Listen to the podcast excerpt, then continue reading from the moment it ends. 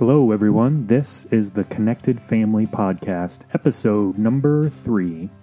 This podcast is produced by Connections Family Counseling LLC, a group counseling practice located in Quincy, Illinois, that helps build resilient kids, strong marriages, and connected families. My name is Mark Vanderlei, and I'm your host. Today's episode is all about the demon dialogues of marriage. We're going to be talking about the emotionally focused couples therapy process developed by Susan Johnson, what it means for your marriage, and even how you can look out for these demon dialogues and begin to heal from them if it is something you have experienced in the relationship with your spouse. So, as we jump into that conversation, I know some of you who have listened to the previous episodes of this podcast will know that connection is a really big theme word for what we're talking about on the Connected Family podcast. And as we think about marriage and even move into that discussion, beginning to develop strong marriages, connection remains very, very relevant. And the reason for this is be, and comes really directly from attachment theory and from a lot of the work that Susan Johnson has done. She, as I said, developed emotion emotion focused couples therapy, which is rooted in attachment theory. And as I've spoken about before, the marriage relationship can be that safe haven that John Bowlby talks about, or secure base, that John Bowlby talks about when, in his famous quote that says, From the cradle to the grave, everyone needs a secure base. Basically, meaning that the marriage relationship can function as that place for us as adults that we go back to to feel safe, to feel emotionally connected, that one place in our life that whenever life gets rough, whenever life gets um, it's most difficult, we can go back to that marriage relationship and our partner there, knowing that we're secure, that we are loved, and that um, they will always be there for us. I have found, and Susan Johnson, in developing her, her approach to counseling, has also found that many times the problems that we encounter in marriage relationships boil down to and really at their core come down to a sense of disconnection in the marriage relationship. Now, some of you might argue against that and say, no, ours was about communication, or I hear people say, you know, that it's about incompatibility between um, the two partners, or maybe there's been infidelity, um, whether, you know, online, emotional infidelity, or actual um, sexual infidelity. All of those things definitely are huge parts of why marriages break up. But I would argue that if you boiled even those symptoms of infidelity, emotional infidelity, sexual infidelity, down to their core, disconnection and lack of emotional safety may be at the root of those. Now, I do want to say that there's an exception um, when it comes to physical abuse, and that um, although you know disconnection may be at the core, physical abuse is sort of a different animal.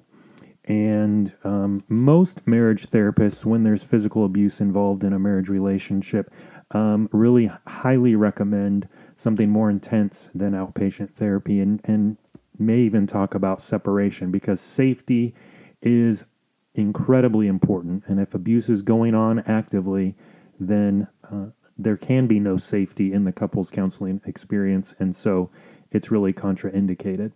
But if we're, we're, we're sort of excluding that from our discussion today, when we're talking about the sort of common ways in which marriages um, often have difficulties and um, disconnection being at the root of that. And so Susan Johnson calls these different forms of disconnection dances because she talks about how emotion is the driver of the dance between the couple and the interactions are the dance steps. And so there's this emotion that's happening inside each partner and those emotions drive the interactions between the couple because we oftentimes feel emotions and those emotions then lead towards behaviors and those behaviors um, impact the person who is in relationship with us, which may drive their um, impact their emotions. Their emotions um, drive their behavior, and it's this cyclical process of emotions driving behavior, which become the dance of the couple.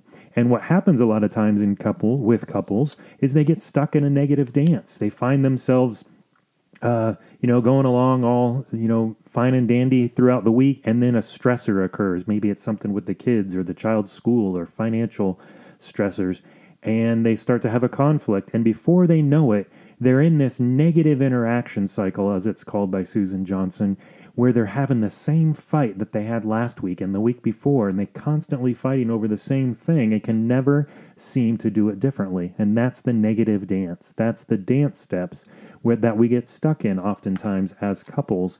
And again, it's because the emotions begin to drive things. And when we are heightened in our emotional intensity, we tend to go back to the old patterns, the old behaviors that we're used to using um, because we have less flexibility and it's harder to make clear decisions when we're in that emotion mind, as you might say, um, because we're responding out of um, reaction rather than thought and re- re- responses. And so those behaviors come out and be even before we have the opportunity to think about it and they impact our spouse in ways that are characteristic of our relationship and it becomes the negative dance. So she, Susan Johnson, has identified three very of the most common ways or the most common dances that occur in um, challenging couples relationships. So we're going to run over those and some of the solution, um, the ways in which we can build connection and reconnect with our spouses so that there's more safety, more security, and those demon dialogues, as she calls them, do not rear their ugly heads in our marriage relationship anymore.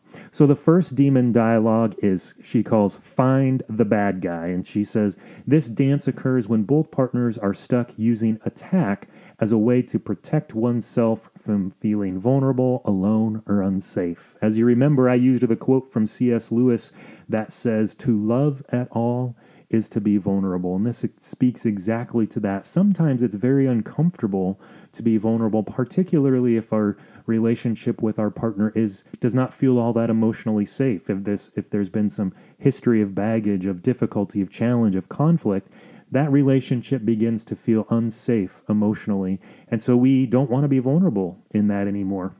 It's also possible that our difficulty in being vulnerable comes from other um, experiences, past relationships that are not um, in the present context of our marriage relationship. And we've learned to protect ourselves using attack. And so sometimes that looks like, you know, conflict where both partners are trying to point out the shortcomings of the other in order to protect themselves from feeling vulnerable.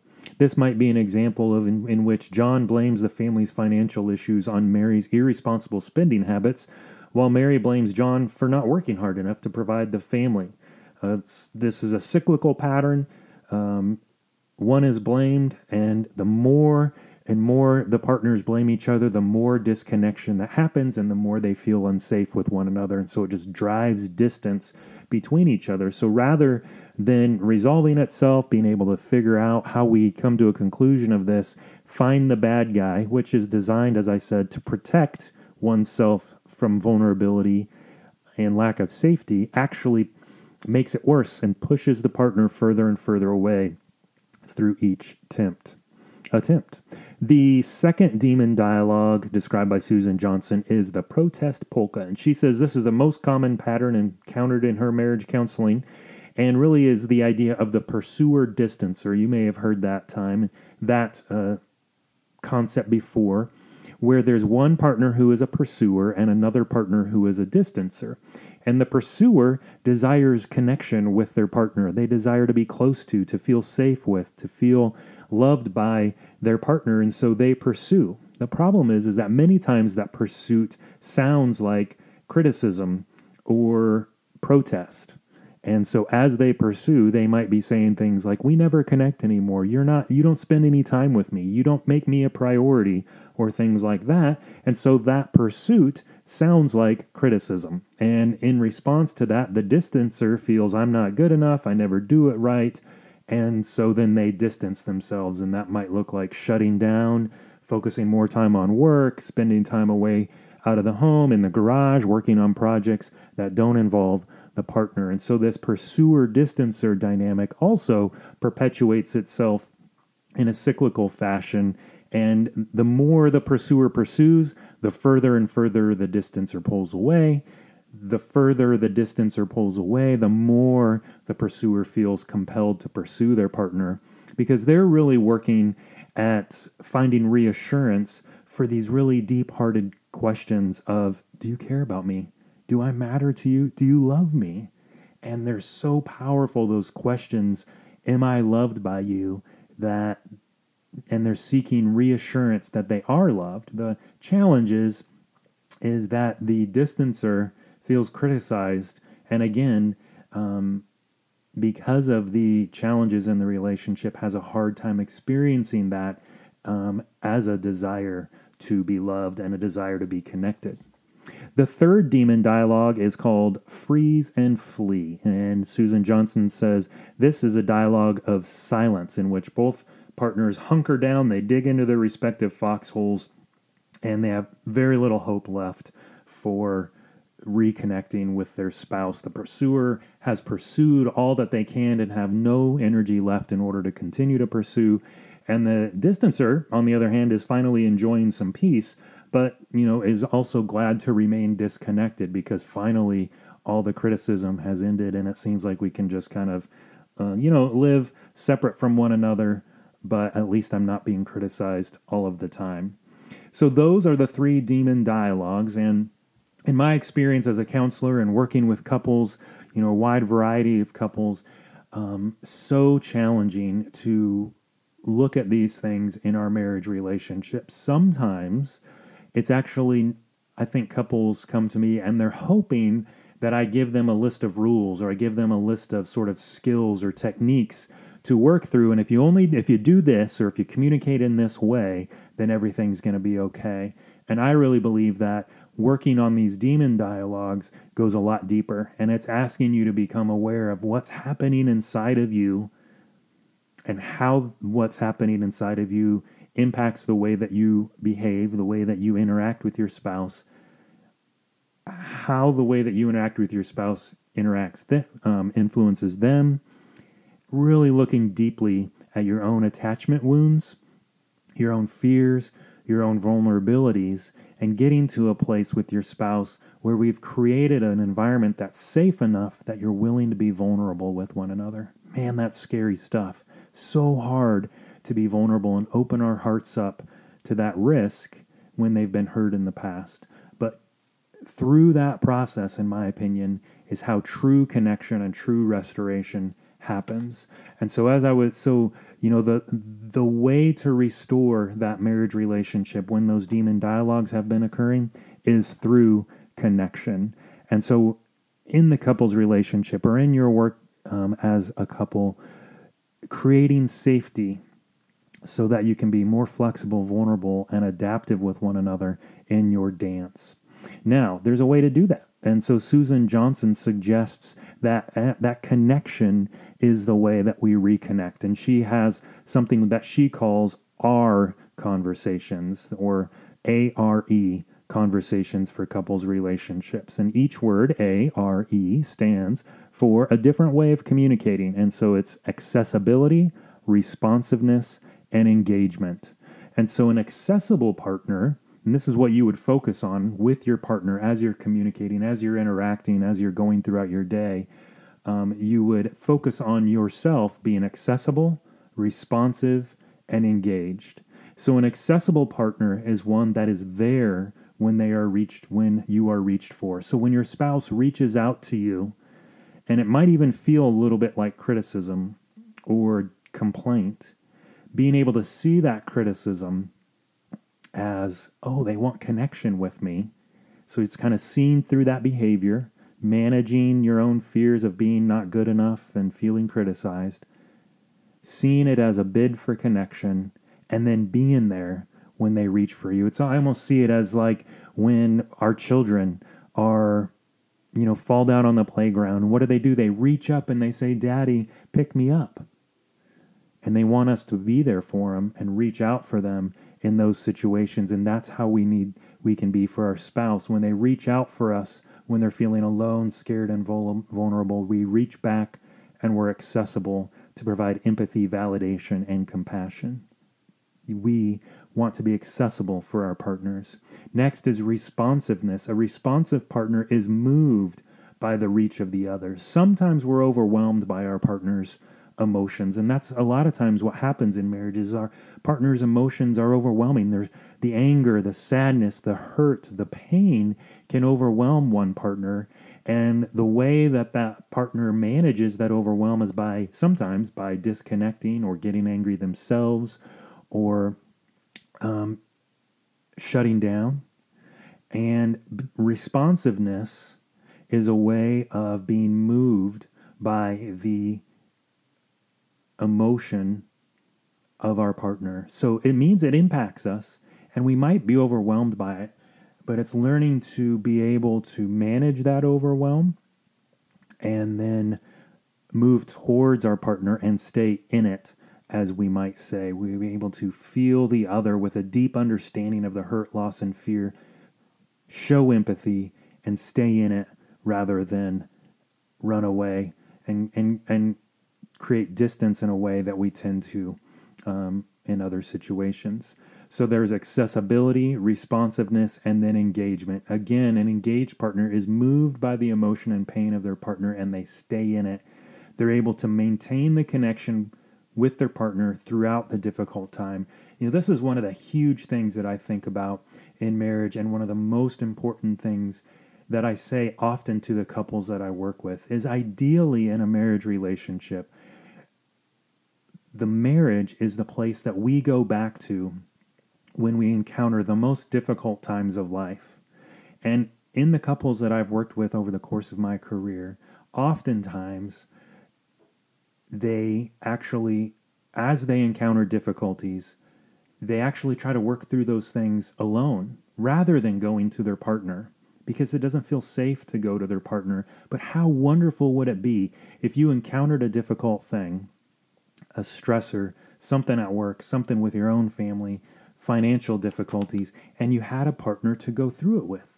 That's the idea of this engagement is that when you as a couple encounter the difficult aspects of life, that you go back to one another, connect with one another, and rely on one another to get through those moments, as opposed to having to just do it on your own and feel like you can't connect with your spouse because it's unsafe.